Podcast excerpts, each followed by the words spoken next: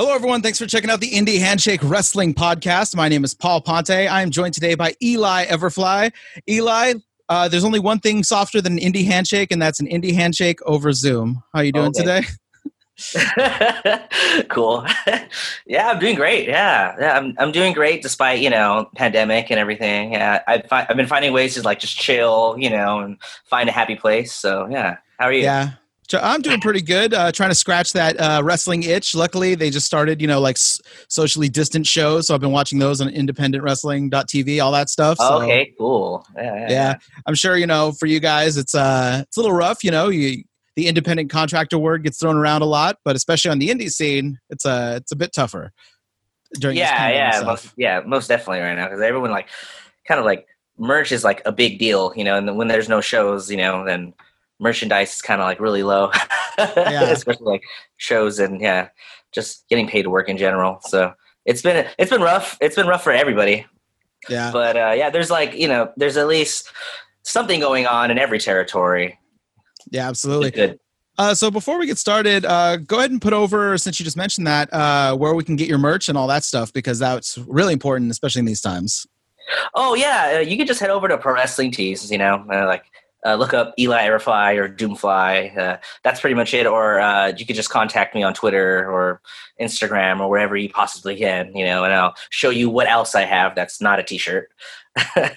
Yeah, um, I'm working on like I have a water maneuver, but I haven't really like you know put anything on there in a really long time because I was just so like pro wrestling tees and just like at shows it has to be exclusive. You know, you have to come to get this. Yeah, like I used to I sell like a lot of uh, cool things that uh, were kind of like uh, just just for when you're at the show, like um, wristbands that say I came to see Eli Everfly. You know, things that are a little more intimate. Yeah, Yeah, I like that. so, yeah, yeah. Miss that stuff. Yeah. Yeah.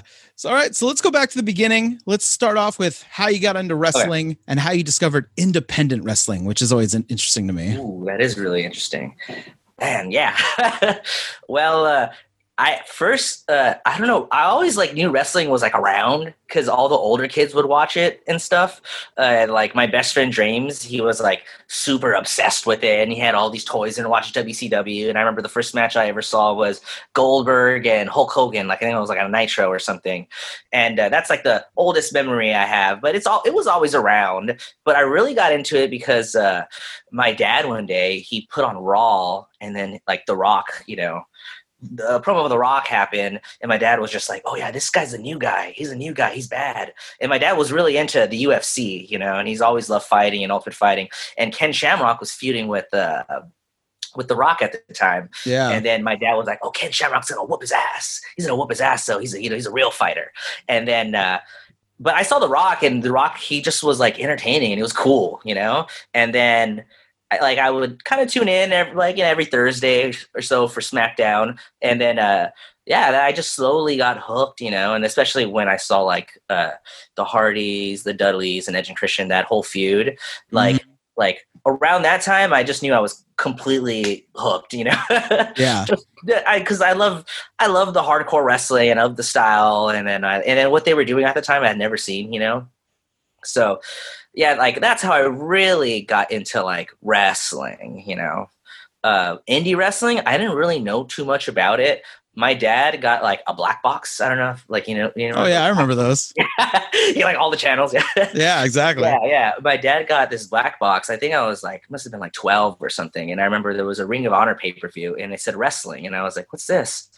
And I remember tuning in and it was like, you know, low budgeted. But I remember the first thing that blew my mind Kevin Steen powerbombed this. Okay, Kevin Steen and El Generico came out, you know, and they did a run in and he powerbombed somebody in the corner. And I had never seen that before. And I was like, he fucking killed him, you know? like blew my mind. Yeah. And uh, that I remember seeing Ring of Honor there, and I remember hearing about Pro Wrestling Guerrilla, you know. But I like kind of like it was kind of like kind of like never really dawned on me that it was around here, you know. yeah. So, you know, you know, a kid in high school and stuff. You kind of just like, yeah, Yeah. yeah. You only you're, you're only into like what's on TV, yeah. But uh, yeah, I didn't really know too much about indie wrestling, and it was actually when I went to like Santino Bros and uh, they had like the first student showcase on Thursdays is when I went to my first like independent wrestling show. It was like at the school. Oh wow, okay. And there was like only like ten people there, but then uh, I remember seeing like Peter Avalon and Ray Rosas in a tag team against uh, Los Banditos, who are Bad Dude Tito and Rico, and that was the main event. And I just remember they had a banger, a straight up banger in front of like 10 people. And then I remember I was training at the time and I started, I was barely starting to understand what wrestling was and how to put matches together. And I just remember thinking like, damn, I don't think I can do that. I don't, I like, I don't think I can remember all that stuff, you know? Yeah.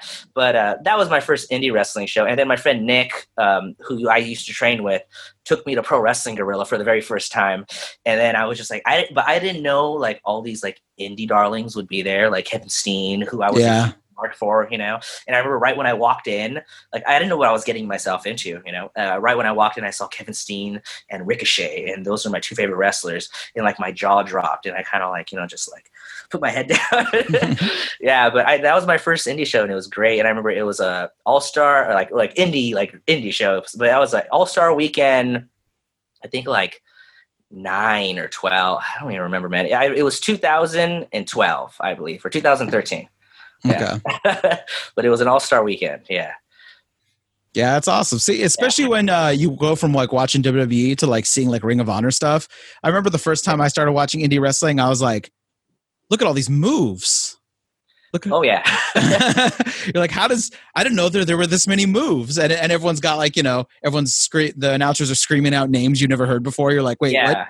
What's happening right now? It's you know, I you're used to just like German suplexes and suplexes over and over again when you're watching WWE. You know, it's, it's oh yeah different. punches and kicks you know yeah. Especially at the time. Now it's different. Now you got like NXT, and they have like you know, basically they they started adapting what's what was on the indie scene, but at the time uh, that was not the case.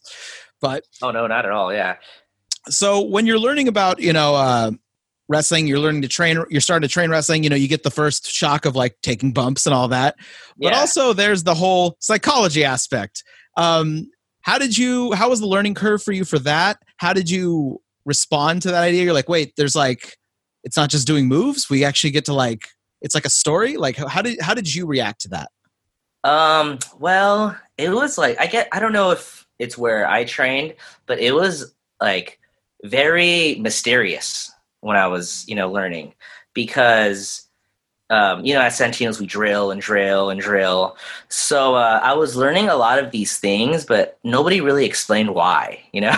so there was this whole thing where I didn't really know how matches worked, you know, until like three months into training, you know, I had to ask, it's like, I had to ask a lot of questions and uh, like a lot of times, cause especially like when you go to like a big school, you know, and there's like 20 people in a class or like 15, then there's not that one-on-one time for them to explain to you. And a lot of times they kind of just like assume that you know. So I had to ask a lot of questions like, Hey, why am I doing this? Or what, what does it mean when I do this up and over, you know, like, and then I have to do these arm drags or like, I, you know, I, I like, I took my first bumps, like, you know, first week of training, uh, and uh, I remember the first bump. It hurt. I remember me getting whiplash and everything. But you know, all that all that stuff with repetition it came. But I kept doing it and doing it, and we're getting up a certain way. And I'm just like, why the fuck do I have to get up this way? You know, why can't I get it? And like, it kind of like I know I wasn't asking the right questions. But when I started asking the right questions, I started understanding how matches were put together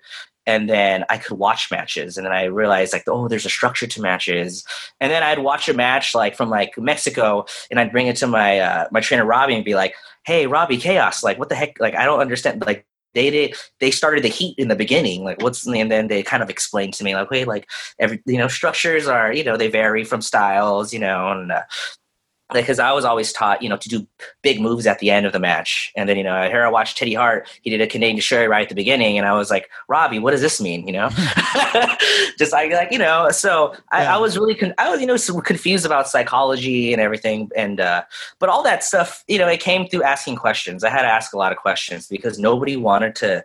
You know, explain things to me, or Yeah. like you know, just nobody's really out there, you know, unless you ask. But that, that's why my trainer at Chaos always tells, like, just ask all the fucking questions you have, you know yeah somebody will have an answer for you. I always say it on this podcast because I've had a few people who have trained with uh, Chaos, and Chaos is one of the most underrated dudes from from the Oh, yeah. scene. Like I loved his XPW stuff. He was like a diamond in the in the rough of XPW. Like Uh, I always thought Chaos like could have easily gone WWE, made it huge, done whatever because he was so talented and so charismatic. oh yeah. Uh, but also super hard worker. That's yeah, and still too, yeah. yeah, I'm not surprised that he was like, you know, drill, drill, drill, drill because yeah. that's the kind of work rate he has. Um, what about like the social aspect of wrestling? The you know the locker room etiquette, the uh, how you how you talk to other wrestlers, all that stuff. How was that for you? Um, man, that I think that was the hardest thing for me to adapt to. You know, um, because uh, I came from Brazilian Jiu Jitsu and like martial arts. You know, I, I did that since I was like twelve. You know, and I started wrestling when I was nineteen, and I always had that like machismo attitude. You know, even though I was small, and in wrestling we're taught to you know take care of each other and everyone has to be everyone's friends because our lives are on the line you know?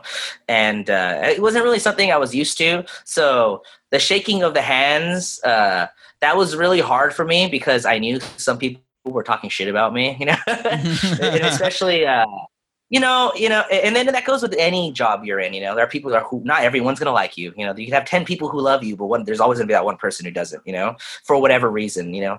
Um, so to me that was kind of hard to like swallow my pride but then i feel like you know a little down a little long down the line i learned that it's to make peace in the locker room and regardless of whatever heat you have with somebody whatever you think of him you know it's so that there's no tension in the locker room and it's like the shaking of the hands is really important because it sets egos aside and it shows that hey we're all here for the same reason and that's you know to entertain the audience and nothing else bullshit aside, I might have to wrestle you. I might fucking hate you, you know, but I might have to wrestle you and I might have to put my life on the line when I do that dive to the outside because I need you to catch me, you know? And that's so I kind of learned that, you know. So yeah, yeah. I so the, stuff like that was a lot. It was hard for me to, you know, because I, I was never like a fake type of person. Like I wouldn't shake your hand if I didn't like you, you know. Mm. I was always like the type of like, you know, like. But uh, but uh, but yeah, uh, I learned, you know, to be really humble because of it all, and like the etiquette is something that wrestling needs, and I feel like it is getting a little lost because uh, I mean now, like. I mean, now even even now, I'll, I'll go like to locker rooms and uh, the the main guys, the people who are on TV, the names, you know, or like you know, the bigger names. Um, they won't shake your hand. They wait for you to come up to them, you know, and it's kind of like a, a one-upsmanship. And then Yeah. I always thought that, hey, when I show up first to a show, you know, I'll shake everyone's hand who, you know, who came first. But if you come after, you know, you would have to come up to me. And that's what I always thought. But then you kind of learn the politics, like, oh no, you know, sometimes that guy is not going to come. He's going to wait for you, for him, for you to go up to him, you know. yeah. And little by little, you, I mean, even if you think that guy's like, you know, you're better than him or whatever, you know, or, you know, uh, you just have to swallow your pride. So uh, I learned to like swallow my pride and just be humble, you know, no, in no, no matter what situation I'm in. But it was it was rough for me. Yeah. It was. yeah there was there was times when i was you know working at uh like all pro wrestling or or big time wrestling up here in northern california and i was like 19 years old and they would bring in names for like autograph signings and stuff like that you know so when you get like you know bret hart or billy gunn or all these guys coming in and they walk up to you and they're like hey how's it going and they go to shake your hand and you're Oh, like a socially awkward 19 year old kid you're like uh, uh hello you know what i mean it's very weird so then the idea Yeah. that you got to walk around and like shake every certain person's hand it's like especially when you're new it's kind of like it's kind of intimidating oh yeah, yeah, very intimidating. Especially when people are talking and they're going over things. You know, you're like, "Ugh, I don't know, maybe I should Yeah. just say, hey. yeah what, what's the line between interrupting them and Yeah. sh- you have to shake their hand so you're like Yeah. But then that just comes like, oh, now I got to remember to shake that guy's hand, or I'm gonna get heat, you know. Yeah. it's, Fuck, I got to think about my match too. And uh, there are times where I've messed up like that, you know, like just by doing that, like, okay, maybe I need to talk to this guy a little later, and then I just totally forget to even say hi to him, and then he kind of just looks at me like, you know, fuck that guy, you know, Yeah. or he remembers, you know, and then every single time you say hi to him, and he always remembers that one time where he you he thinks you favored him, you know. so let's go into a little bit about uh style uh Okay. what kind what kind of style did you want to work when you first started and how did that evolve and did it evolve did it change into what you eventually ended up doing Yeah. Okay. Like, um, I love technical wrestling. You know, love technical wrestling from lucha libre to you know American style, uh, catch catch catches and catch can. You know, I love I, I love that. Um, and coming from a Brazilian Jiu Jitsu background, that's what I wanted to do. I wanted to implement kind of like stunt Brazilian Jiu Jitsu choreography into my wrestling, in which I was doing, and it was good.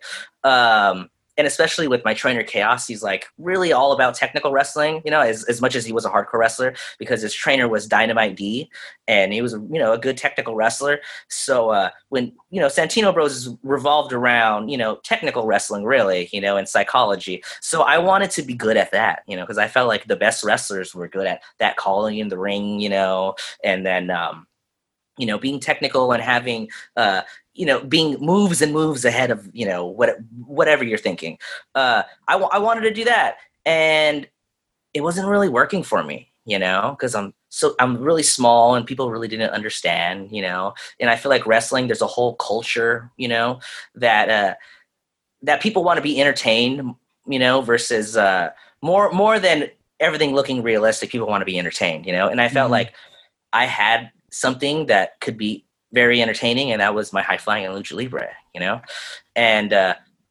I didn't really start at it until like two years in career. I was trying to be technical, and I just would come out with just trunks, you know, and kick pads, and you know, my name came from uh, my trainers, but they never gave me a gimmick, you know. So I always struggled with finding myself, you know, and I was thrown in there six months into wrestling too. So I mean, six months into the training, and I was really fast and, and, I didn't really have everything together. You know, I barely knew how to put together matches, uh, but they believed in me and it worked. but I did struggle because I didn't know what I wanted to be, and um, I went from uh, you know wrestling technically to trying this lucha libre stuff out and painting my face and trying to be this like cabaret thingy. I don't even know, like this dark carnival type of guy. I don't know. I still don't know what the fuck I was trying to be, and still to this day. And uh, yeah, the, and then the lucha libre was working for me and everything. But uh, and we're training with Los Luchas, and that's what my trainer Cassie is like. You got to train with Los Luchas. It's the best. You know, they're the best. Uh, and uh, I started training with Los Luchas, and that's when I really started excelling in lucha libre, and I started really getting it and saying like, "Hey, I'm fucking good at this stuff." Like the technical wrestling, I am good at it, but I can be really good at this stuff, and it's something that I could, you know, excel at. You know, and so I started training that, and then eventually, like my trainer Chaos, you know, came up with like the Fly. He would just call me the Fly as like a joke, you know, and then I thought like, hmm, I can turn this into a gimmick. So then I really started implementing the lucha libre because you know now I had a character to go along with it. Uh, but yeah, it's it it slowly it slowly started from me doing technical wrestling, and then I just realized like I'm I, am i am good at this stuff, and I'm I'm gonna I'm gonna try it out. And then still to this day, I haven't you know changed, and that's the style that I do. Yeah. So, so, yeah, yeah. So you fully embraced the lucha. You went you went full on in on it. Oh yeah, full on. Not old lucha though, like modern yeah. lucha that you see like at the crash. You know. Yeah. Uh, you know, it's a fucking circus. We're gonna do big moves in the beginning, right at the fucking start of the match. You know, but yeah. that just then you just know at the end we have more to give, you know? And that's the style that I want. And I know uh, that's not the style I could do everywhere, but I try my my best and then I always ask for forgiveness. yeah. Well, so. you know, but you also have the technical base, which is going to help you no matter what. So, oh yeah, most definitely. So I, I just saw recently. I guess they just had a show. I think it was yesterday, where it rained out, but they had they were like rain or shine, we're going to have the show, like because they were oh. outside. and yeah. So somebody posted, they were like, "Hey, uh, this is why you need to know technical wrestling because when the w- ropes are wet and you can't springboard, he's like, yep. we had to put on a show for these people that were here." and I was like, "That's yeah, a good yeah. point." Wrestling, especially indie wrestling, used to be a lot more mat technical based in the early 2000s, especially. Uh, okay, yeah. like when like when like when Mike Modest was doing his stuff and uh and like Scoot Andrews and like ROH, especially in the early ROH, you'll see them like you know, ground wrestle for like the first five minutes of a match. You're like, this is, you know, and then eventually it all kind of melded together with like, you know, doing high flying stuff. But that's like what modern indie wrestling is now. Now you do everything. You have to be able to do everything. Otherwise, yeah, you you, universal. Yeah. Yeah. It's it's weird how you know, especially from you know your mixed martial arts background, how it evolved almost the same way. Whereas before, UFC would be like, we're gonna have a karate guy versus a boxer, and you're like, yeah, this is. and now it's like you have to be able to do everything to be Uh, yeah. successful. Let's talk a little bit about lucha versus American style and crowd work because lucha Okay. crowds are very different from American crowds. Uh, a lot Yeah. more rambunctious. Uh, that's why I love lucha crowds. They're it's so much fun. Uh, how did you come about? You know, you're crafting a persona, you're crafting yourself. How do you go about working the crowd and then working different crowds with different styles? Um, well, the the the difference between like the lucha crowd and the American crowd is that the American crowd is all synchronized, you know, and they could be synchronized and the like. If if you're at a real re- like indie wrestling show and uh, at a lucha show, people are all over the place, you know. Um, and with a synchronized audience, you could do certain gestures and it could change the whole dynamic of the whole match and it could change the whole aura, you know?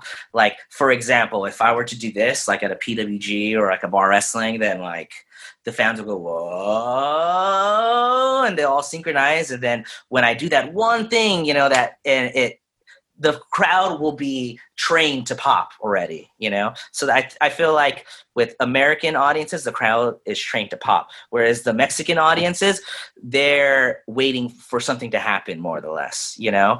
And uh, and when it does happens, you won't get a reaction like the American audience, you know? You'll get the whole oh and the cl- and then the chuckle in the horn, you know. It's it's a lot it's a lot it's a lot different the feel and the aura. But working the the audience um when it comes to like the lucha crowd, you really just need to say a couple of things or you have there or you have to be a certain look you know uh per se like uh just it's it's all just a culture thing you know? It's really all just a culture thing. That's why guys like brian cage and stuff in over in uh, mexico were such good heels you know because they're the huge american guys you know? And then you have all these little tiny luchadors and they're the real underdogs you know to these american guys. And the american guys don't speak english you know? Mhm. and they're talking shit to these Mexicans and uh, English who don't understand them, and that really was going to rile them up because then it becomes racing, you know, and that's what lucha libre is, you know. Yeah. you know, it take it, it's a little, it's uh, you know, it's it's it's intense, it's intense, but it's different, you know. And the American audience, I feel like the American audience, they have already accepted that it's a show, you know. Whereas the Mexican audiences, they're still a little skeptical about it, you know. Yeah. So uh, yeah, eh, so that's that's the difference uh, to me, you know. But like working on, you know, the American audience, they'll be trained to say a certain thing at a certain time, you know, or say a holy shit at a certain time. Yeah. And uh, but in the Mexican audience, they kind of are just expecting you to do that stuff already, you know. And when you do, they'll they'll you'll get a great pop, you know. But it's not. It's different, you know. It's just Yeah. different. Yeah. Yeah. I feel like the uh, the American audience is almost too synchronized at this point. It's it gets to the point where like oh yeah. uh, okay, you give me one or two like this is awesome chance. Okay, that's fine. But once you Yeah. start getting to fight forever and all this, I'm like, I'm like, I'm, I'm over that shit, man. Like I'm done. I can't. But you I'm know like, what? That's that's fun for them. Like the the Yeah. you know, wrestling fans, they see it on YouTube, they see it, uh, you know, on TV, and they when they come to a wrestling show, it's kind of like therapeutic for them to say that stuff. you Yeah. know? So I I I'm, I, I'm always okay with it, but I could see how if you're going to wrestling shows constantly, you're like, okay, guys, not Yeah. every show, it's fight forever, you know? Yeah, yeah, yeah, yeah, exactly. yeah, At some point, you're kind of like, well, fight forever, but also like there's traffic and. yeah. Especially, you know, if you're living in LA, you're like, come on, eh, I got other Yeah. stuff to do. I live Uh, seven miles away, but it's gonna take 40 minutes to get there. yeah. I mean, how old are you now? I'm 27. 27. So re- super young for wrestling. However, you've wrestled already for what, seven years? Yeah, about yeah, yeah, Seven, yeah, eight years? Yeah, Yeah. yeah, coming up Uh, eight. Yeah, I, I saw on your, you know, on, you know, the cage match database online, tons of promotions every year. So you're getting around, which is awesome. Uh, you're not, you know, you're not afraid to take a booking, which is great because that's what you need to do when you're Yeah. a younger wrestler. But also, uh, you know, you ma- you managed to have a pretty high profile gig on on WWE, which was, uh, you know, against the Miz and Shane McMahon. Uh, so I'm curious about that. I'm curious about how that how you get reached out to for something like that. You know, you're on the indie scene, and then all of a sudden you hear that you get you might get to do something with the WWE. So how does that start? Well, um, it all started by just knowing somebody who um, worked for the company. I, uh, as, as you know, Brian Kendrick used to be the trainer uh, at Santino Bros. He was a, a, a trainer. He had a whole class and everything. And I remember Joey Chaos tell him like, "Hey, I want you to train with everybody. Just don't train with me." He's like, "Train with most people, most people you possibly can, and then learn from everybody." And I told him, "Okay, I want to go to Brian's class," and he's like, "Okay, go. I'll talk to Brian, but you might have to pay." And then luckily, you know, Brian was nice enough, you know, just just to have me there, you know. And so I was like, "Thank God." yeah, he's such a good guy too, so I, I owe him a lot. Uh, but yeah, I did Brian's whole class. I did a whole two whole two of his whole courses. You know, it's it was about like almost a year. Uh, and you know, I got to know him, and he's you know he trusted me. He uh, I was trained Eva Marie with him, and I got to train Ronda Rousey once too. Uh, so he really trusted me, and uh, I, I feel like uh, well, the first time he hit me up for it, he was like, "Hey, do you want to do extra work?" And then I guess I got the wrong blood test, and I kind of messed that up. I was like, "Oh, Brian's probably never gonna ask me ever again." it's like such a huge fuck up, you know. And then he asked me again, like, "Hey, uh, do you want to do?" Uh, you know, uh, extra work this weekend. It's like four days. And I was like, yeah, I'll get the right blood test time and everything. He's like, okay, great. so I got the right blood test and me and the Delilah both did, uh, we both went together and, uh, yeah, man, it, I just it just came from knowing Brian Kendrick, you know, and uh, you know, I I got that email from John Cone, who was uh, uh, who's a I believe referee.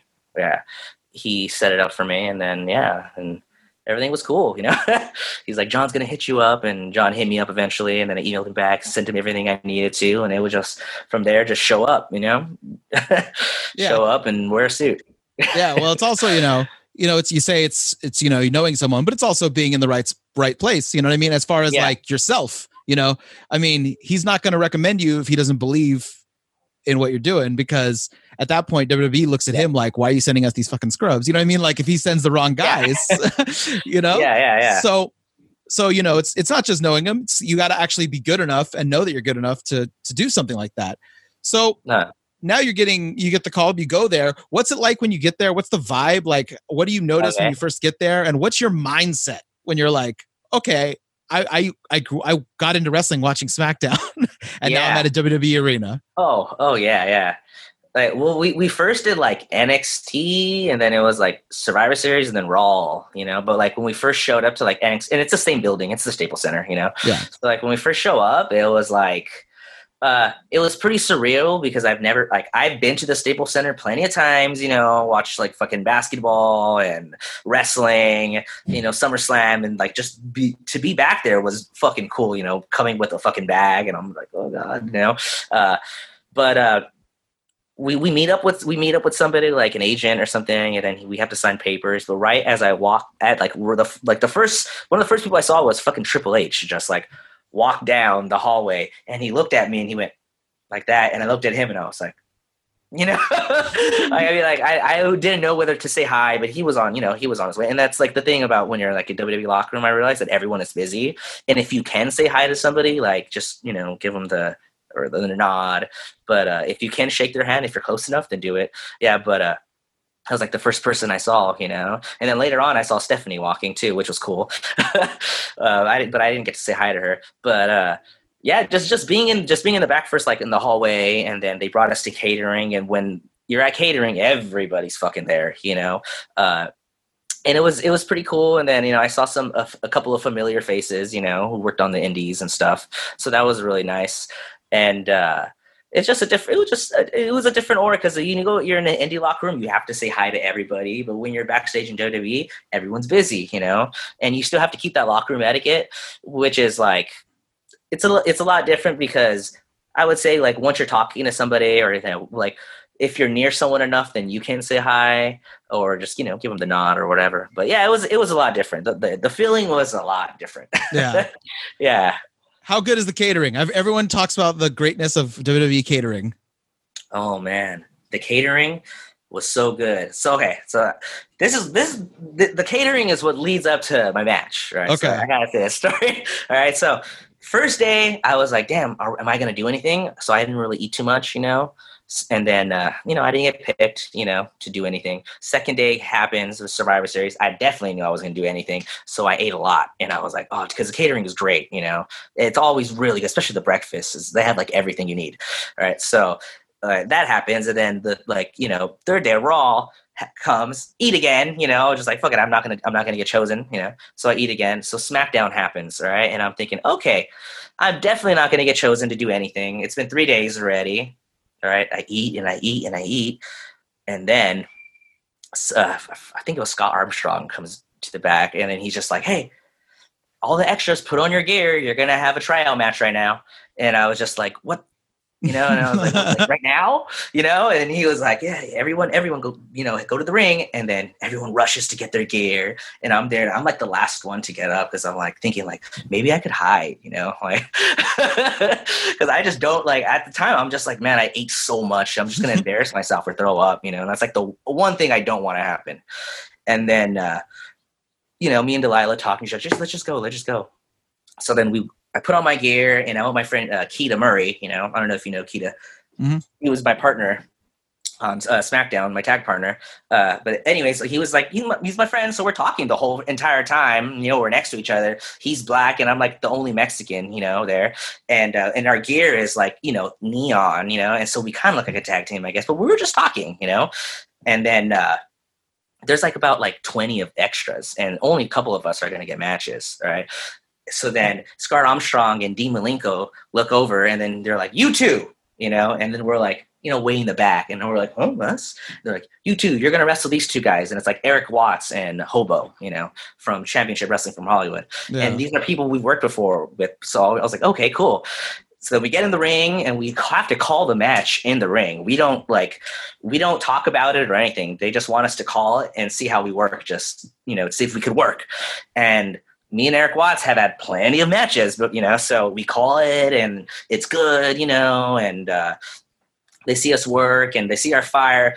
And after I get, I go back like, okay, that was good. Nothing, nothing's gonna happen. And then Dean Malenko was like, hey, you two, you're gonna have a match today on SmackDown. And I was just like, oh shit, like today, like, are yeah. you gonna, like? They're like, yes. And then uh, we're talking about it. You know, he's like, "Okay, this is what I want you to do. Come over here." And then he just said, "You're gonna wrestle the Shane, Shane and the Miz." And I was just kind of like, it, it, too much was happening. Yeah. he's like, "You're gonna wrestle Shane and the Miz," and I like, like you know, Shane McMahon is one of my favorite wrestlers. You know, so uh, yeah. So not even like you're gonna wrestle like you know a regular wrestler or like yeah. a mid card or like a name. No, no, you're gonna wrestle a millionaire who's also the boss's son. So yeah please don't fuck him up. yeah, exactly. You know, it was so intimidating. And then Dean Malenko, he explains the finish to the match. He's like, uh, he's like, can you do a small package? And I'm like, yeah, I can do a small package. And it was just funny because I was just teaching the guys at Santino's how to do a small package that week. And I was like, oh, I know how to do a small package. And so I showed him, I showed him the small package, and then he was like, all right, this is what's gonna happen. You do da da da da da. You're laying down, and then you pin them one, two, three. And I'm like, okay, cool. And then like ten seconds later, I was like, wait, I'm gonna win? Like, huh? And then you know, he's Keita's like, dude, you're winning. You know, we're, we're gonna win tonight. And I was like, does that mean they're gonna bring us back? And he's like, I don't know.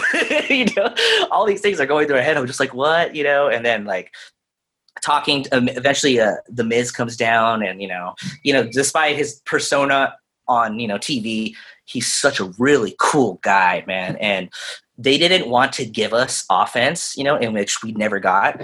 Uh, but the Miz wanted to give me offense. He was like, "Yeah," and then you know, I want you to fire up on me and give me a nice drop kick. You can do a drop kick, right? And I was like, "Mr. Miz, I can do a great drop kick." like, you know, yeah. So then, uh, you know, and then uh, we go to the back, and then Shane had this idea, and he was like, "Yeah," and then we go tag back and forth, and you know, it was going to be kind of like we get a little bit in, and then Road Dogg came out, and he was like, "No." no, that's not going to happen. Your dad's not going to want that, you know? And then Shane is kind of like, kind of fighting a little bit. He's like, I think, you know, it'd be kind of good. And then like, Shane, and then he's like, do you want to talk to your dad about it? And then like Shane was just kind of like, yeah, I mean, kind of don't even want to go around. Go there, you know? So all that was like vetoed, you know?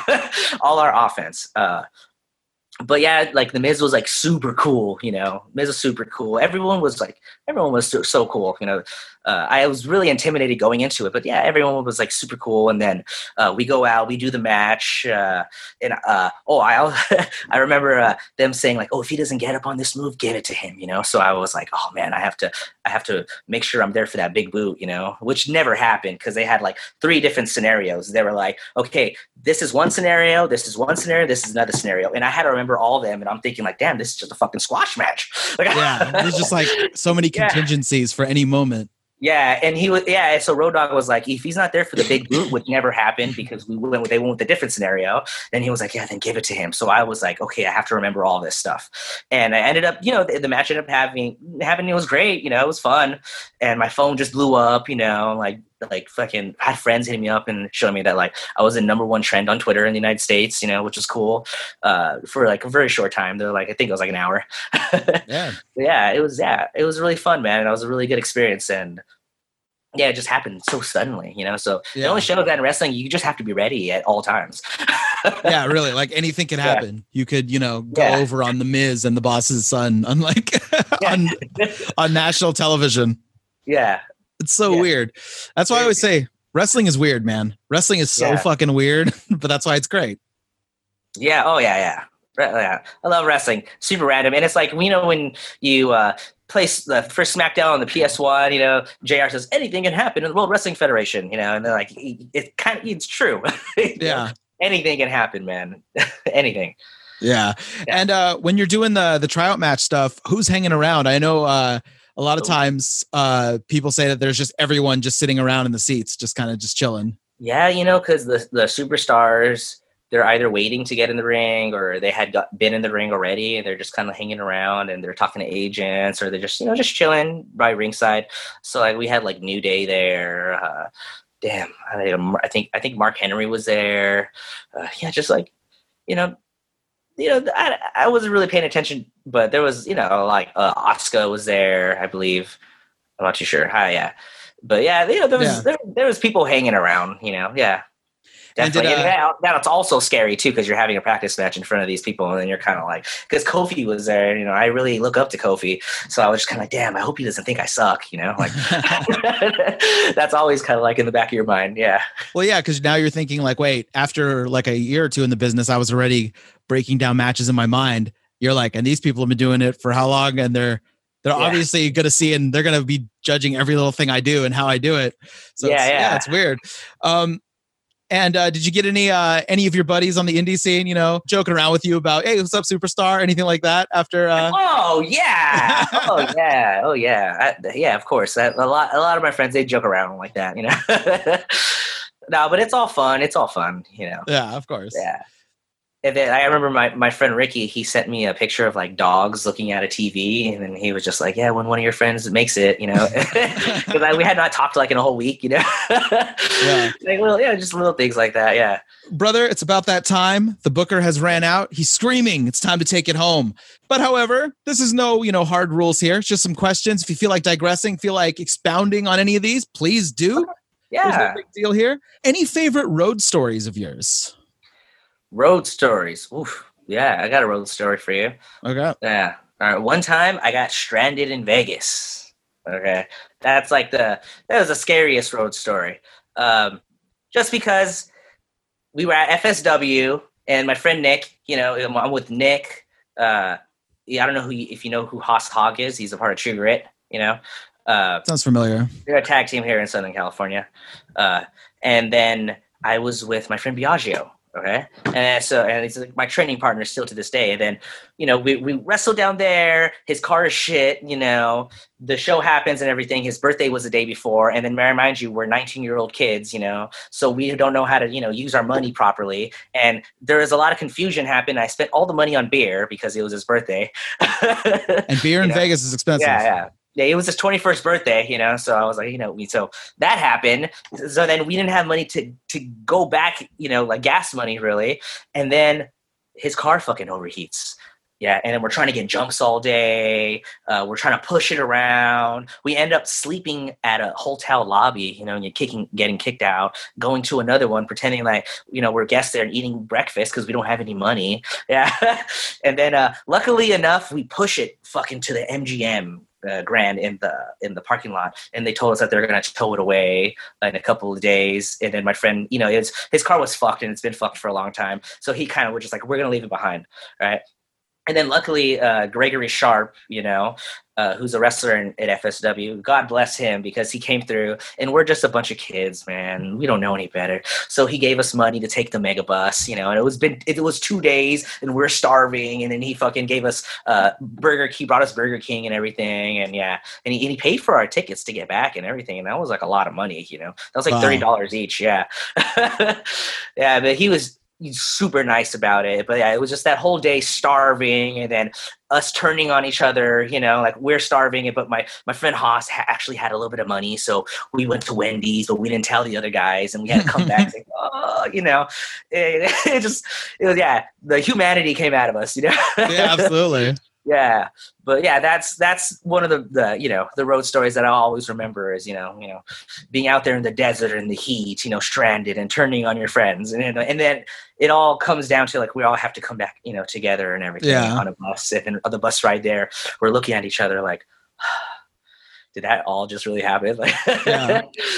yeah but that's my that's my best memory you know Fantastic. Wrestling, uh, you know, it's a physical thing, but I also consider wrestling a very creative thing. If you weren't doing wrestling, what would be your creative outlet?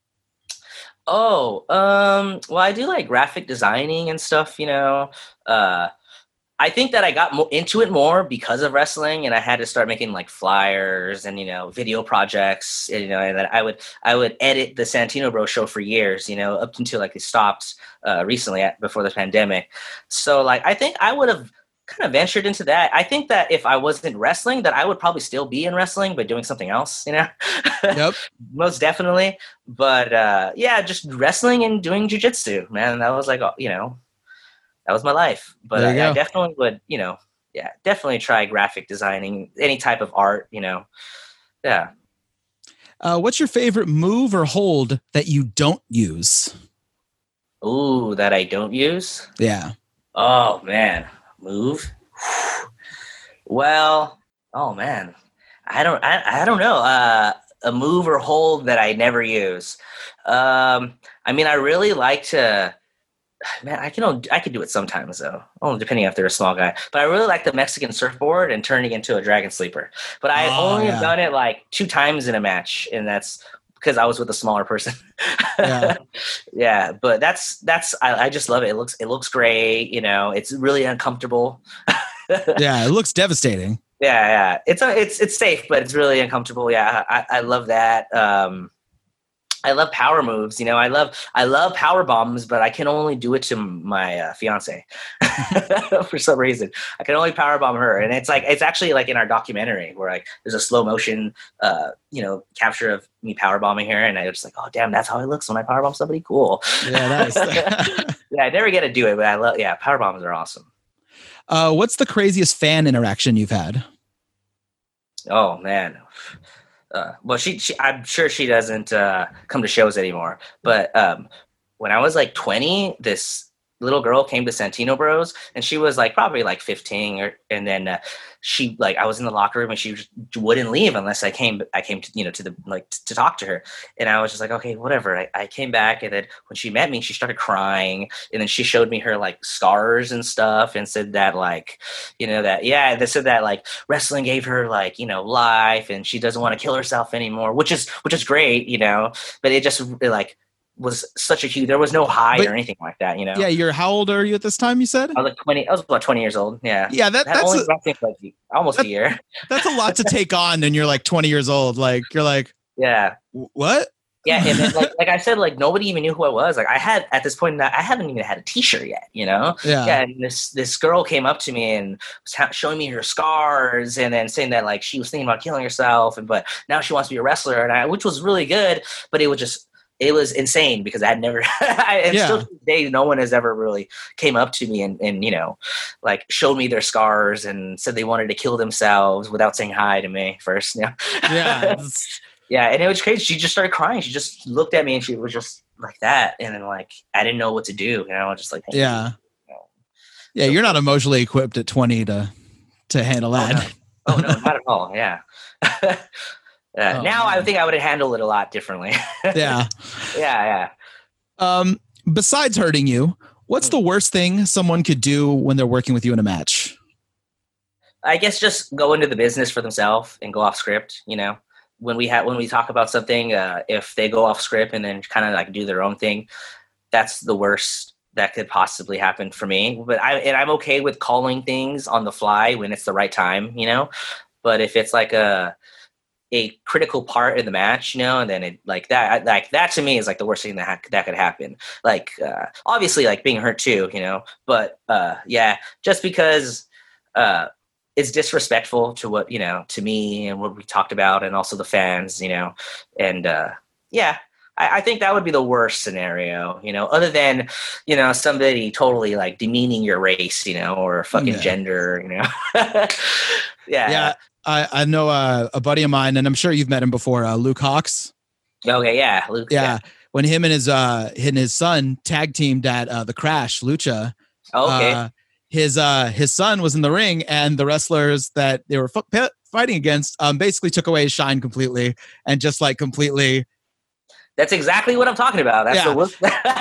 And he was like, Yeah. he was like, it's gonna happen. You got to learn to be able to deal with it, but it's gonna happen eventually. Has that ha- has that happened with you, where you're like, oh, and how oh, do you yeah. handle it? yes. Um, man, I remember I wrestled for this place, Lucha Libre VIP, over here in Los Angeles, and we were wrestling these guys, the LA Fuckers, you know, and and we were I was in a faction uh, with this guy Terex and a couple of other people, um, and we were called the Revelation, and I remember we had talked about whatever was going to happen, and these guys they didn't like us for whatever reason, and they and we were I- you know I'm I'm really young, and they just beat the shit out of us. I remember this dude Piloto, he did a uh, a freaking uh, swanton bomb, and he just landed completely on my face, and I was knocked out for a little bit, you know. Fuck. And uh, yeah, they just completely beat the shit out of us. And then I remember this uh, this one dude, he started attacking me, you know. So I shot on him, and then Terex, who's like a he's a huge guy, you know, he split us up, and then he just kind of like walked towards the guy, and the guy got really scared, you know. So Terex had my back. It was kind of it was crazy. The match was all over the place. Like people were everywhere. They got our manager and they ripped his mask off, you know, and everything. And yeah, and it was like a shoot. Like they didn't talk about it and everything. They completely just took his mask off. Yeah, wow. it was it was it was crazy. And then uh, and then after. Uh, the promoter, I don't know. There was a complete like shoot on us uh, for like. I, I honestly think it was because our manager they felt disrespected that he was wearing a mask, you know, and because he wasn't a luchador. And you know, when you're young, you don't really know what you're doing. They put you in this faction, and you're like, okay, I'm getting work, you know. And I like I didn't know what was going on, but Yeah. I guess it was a guilty by association type of thing, and they just started beating the shit out of us. And they took my manager, ripped his mask off, with which what they really wanted to do, you know.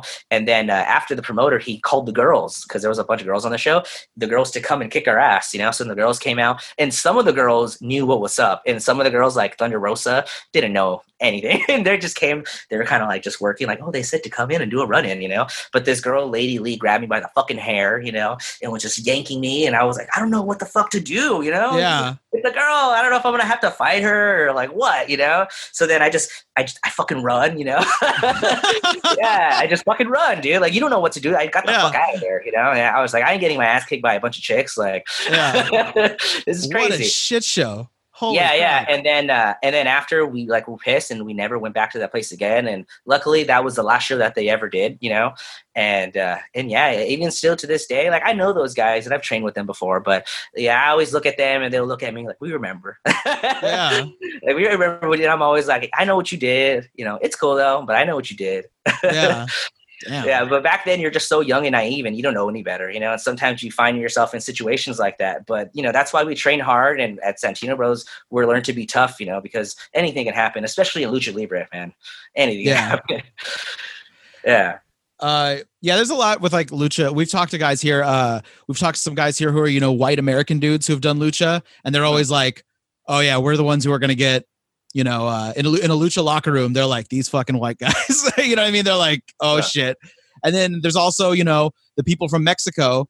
They sometimes feud with the Mexican people from America in a lucha. Yeah. Yeah. they're yeah. like they're like, mm, you're not really luchadors. And it's like, well, okay. Or maybe it's wrestling. maybe you could relax a bit. Uh, yeah, yeah. when's the last time you were legitimately surprised by a worker in the ring? Well, it's funny because actually my fiance, you know? Like i remember when they told uh, they, they told me i wasn't a wrestler i was kind of like oh you know? Because uh, i only had one match with the girl before and it was it wasn't too good you know? And they told me that it was going to be like like it's champion versus champion match. So then uh, I, I saw a couple of her matches, and she was like fairly new, you know, like and uh, and she wasn't used to wrestling guys with my style, you know, like lucha libre. So she was, you know, she was like a really slow pace. You know, she wrestled at a really slow pace. And then um, I'm the type of person when I wrestle somebody, I want to challenge you and I want to make you better. You know, and I saw this as an opportunity to have a match with a, a female who's coming up. You know, and a lot of people have eyes on her. You know, and to show that I could have a good match with fucking anybody, you know, and it was just the pride in me. So I saw, I watched all the intergender matches I possibly can, the best ones, right? And I saw all of her matches, and and uh, I kind of put this match together, and I and I knew it was going to be good, and uh, and uh, I but I but I didn't think she could like really keep up, you know, because I had never seen her in a match like that, and like on YouTube or anywhere, you know, and. uh we talk about it and then she was like you know she was a little a bit shocked you know like on, on the stuff we were gonna do you know like right at the at the start i was like i'm gonna spanish fly you to the floor in the beginning and she's just like huh? you know? And uh, like i'm gonna moonsault on you right at the start you know? And these are usually things that you know you build up to uh, but i just wanted to have like a complete banger and just keep building up to that you know? And yeah. uh, i like i I kind of figured like, okay, I might have to like cut it short or, you know, depending on, you know, you know how she feels but uh man she showed that she could fucking go you know and we had a, a great match still to my top five best matches i've ever had you know and it was a complete surprise because I wasn't thinking that we were going to have that type of match, you know, mm-hmm. uh, although I did want it and I put it together that way, but I just, you know, when you, you, you don't know any better, you know, and then uh, a lot a lot of times you underestimate people, you know, and uh, I think everybody has that fighting spirit, you know, and it just takes that person to bring it out of you. And a lot of people are complacent, or a lot of people don't want to challenge people, you know, mm-hmm. and uh, when you start challenging people, then you know your matches get better, and then you get better, and that other person gets better, and the fans really enjoy it. And uh, uh, I mean, a lot of people have done it for me, you know, like guys like uh, Jacob Diaz and like Tony Deppen, even, you know, Unbreakable Andy. Uh, all these guys have made me a lot better, you know, uh, KTB. Uh, yeah, wrestling these guys uh, have made me a lot better.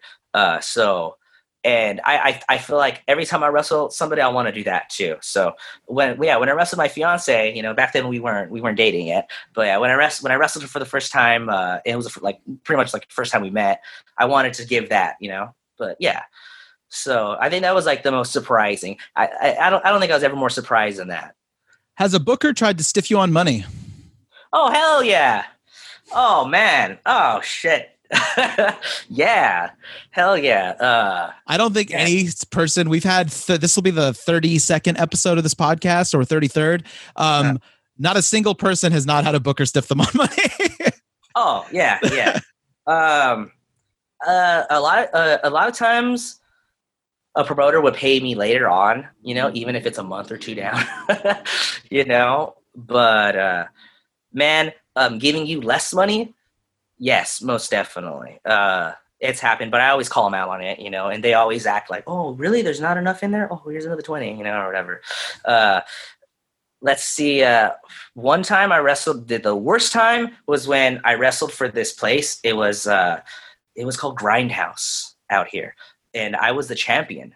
And then uh, I had like I had dropped the title to my friend Pinky, you know, and the promoter. I remember RVD came and everything. He was like a special guest and all this stuff. And then the promoter was like, "Okay, hey, uh, I'll be back. I'm gonna go to the vendors to get get your pay." And we're like, "Okay." And the show is over, and we're waiting.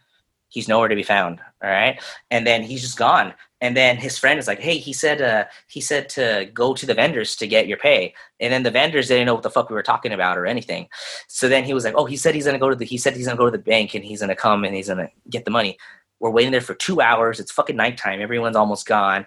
And then we're realizing, like, hey, we're not going to get paid, you know? And then my friend Gerald was like, well, he gave me a GameStop card, you know, a gift card before he left. So I think he doesn't have any money, guys, you know? Yeah. yeah, and it, yeah, and it was just I remember us messaging him and messaging him, and then just getting no reply, and then still to this day, nothing. You know, so yeah, he we did the show. He stopped being a promoter. He just dipped, completely dipped. You know. Wow. yeah, still to this day. Oh man, yeah. I've had some people on here that I talk to that uh, they get stiffed by a promoter, and then I guess the promoter forgets, and then they'll message them being like, "Hey, I got a show. Do you want to work on it?" They'll be like, "I don't know. Are you going to pay me for the last one you didn't fucking pay me for?" And they'll be like, Oh, yeah. "Oh, oh yeah, oh yeah, I'll get you this time for both of them." Yeah, yeah. And it's like, Yeah, yeah. That that Um, happens. That definitely happens. Yeah. Uh, what's the hardest you've laughed at an indie show? Ah, man, I don't know. Maybe um, not at an indie show, but watching an indie show. Like Mhm. when, uh, like, damn, at PWG, more, yeah, there's two at PWG. When um, Jushin Thunder Liger, when they did the thumb up the ass spot, and then there was the human centipede. Yes. Yeah, that was great. Yeah. Uh, at, at a wrestling show, I don't know, man. Like, I feel like I laugh at every wrestling show, man, at least once, you know? Okay. Yeah, but I believe, yeah. Yeah. Are you are you uh the person that tries to break another wrestler, or are you the person that gets bro- that gets broken by another wrestler? As far as them trying to make you laugh in the ring. Oh, I get broken. Yeah, I'll laugh. I'll definitely. yeah, if someone's trying to make me laugh, they probably are going to make me laugh. Yeah. yeah. Uh, uh, you've been to a lot of different promotions, been a lot of different places. Uh, what's the worst gimmick you've seen? Huh. Yeah. A bowler. A Yeah. bowler? Yeah, this dude. He's come out. Uh, he doesn't wrestle anymore, but uh, he's come out uh, with a bowling outfit and the hat and everything. And he, you know, he didn't have gear, and he would he was a bowler. But I really didn't understand how that really connected to wrestling at all. You know, but okay, you know. yeah, that's probably the worst gimmick. I yeah. We had a guy on here. He talked about uh, there was a luchador uh, mechanico, and uh, he was a mechanic, and uh, and I and I looked up his mask afterward, and he has like wrenches on his mask and Oh, everything. I'm like. I'm like, what? What is this? oh, there's a lot of terrible lucha gimmicks. Yeah, yeah, yeah. Uh, that Oh. that's funny, Mechanico. Yeah. You kind of touched on this a little bit earlier. Any former, you know, WWE, WCW, ECW guys, uh, or just former big names on the indies that came to a show that thought they were bigger than the show, acted like they were bigger than the show, just really just rubbed you the wrong way. And like I said before, you don't have to name names if you don't want, but just you know, anytime that's happened. I mean, I, don't- I won't say a lot of names, but a lot of guys at PCW, you know, Ultra were were like that because I mean they did bring in a lot of names, you know.